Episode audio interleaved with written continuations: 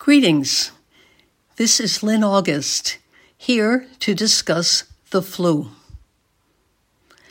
A 66 year old woman who was listening to her husband's consultation with me mid November last year expressed her fright about getting the flu.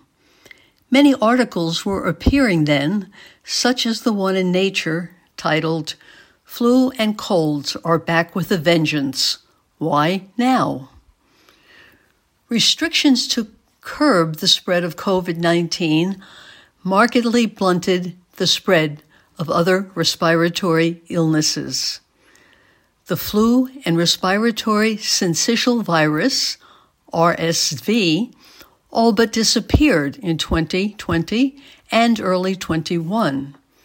However, ongoing exposures to viruses are needed to maintain immunity. In short, as the Nature article states, the population had become immunologically naive. There are copious articles and recommendations throughout the web and social media promoting vitamins, particularly C and D, and minerals, particularly zinc and selenium, to boost immunity. While there is research and clinical evidence validating these recommendations, their effects only target the immune defense. They do not affect the lipid defense. However, the lipid defense, not immunity, is the first and most immediate defense against infections.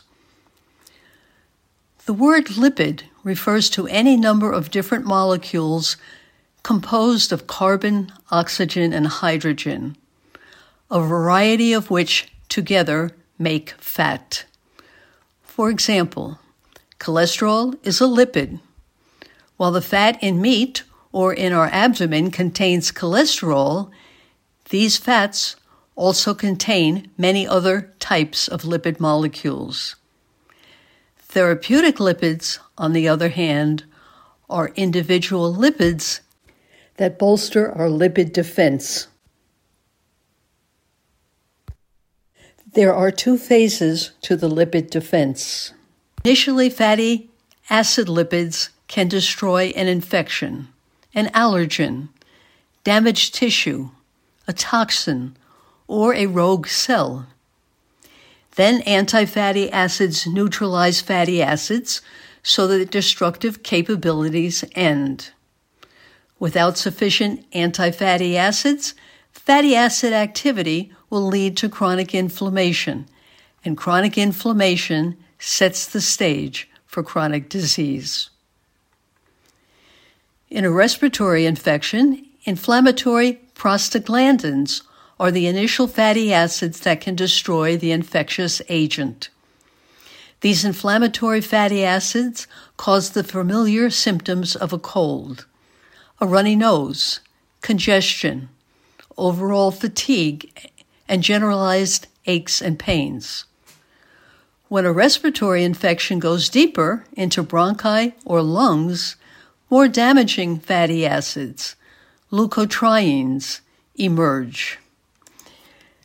Leukotrienes are immune modulators that exert a key role in the development of bronchitis and lung disease, from asthma to acute respiratory distress syndrome, ARDS, as seen in influenza and COVID 19.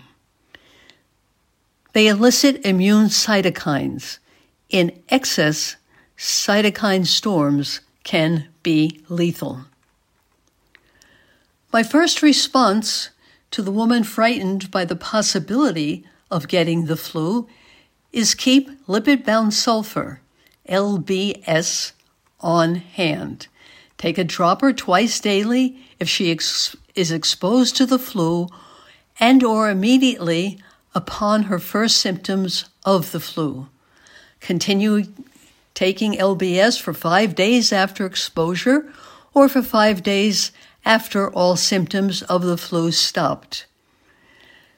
Lipid bound sulfur oxidizes leukotrienes, arresting all their activity.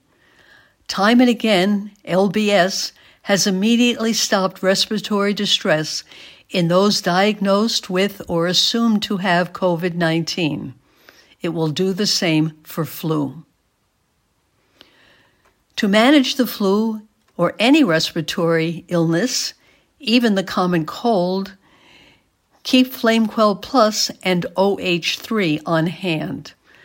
FlameQuell Plus and OH3 are fatty alcohols that neutralize the inflammatory prostaglandins. They will promptly decrease red eyes, a runny nose, congestion, and in conjunction with lipid bound sulfur, decrease the severity of coughing. FlameQuell Plus and OH3 can be taken as many times a day as helpful.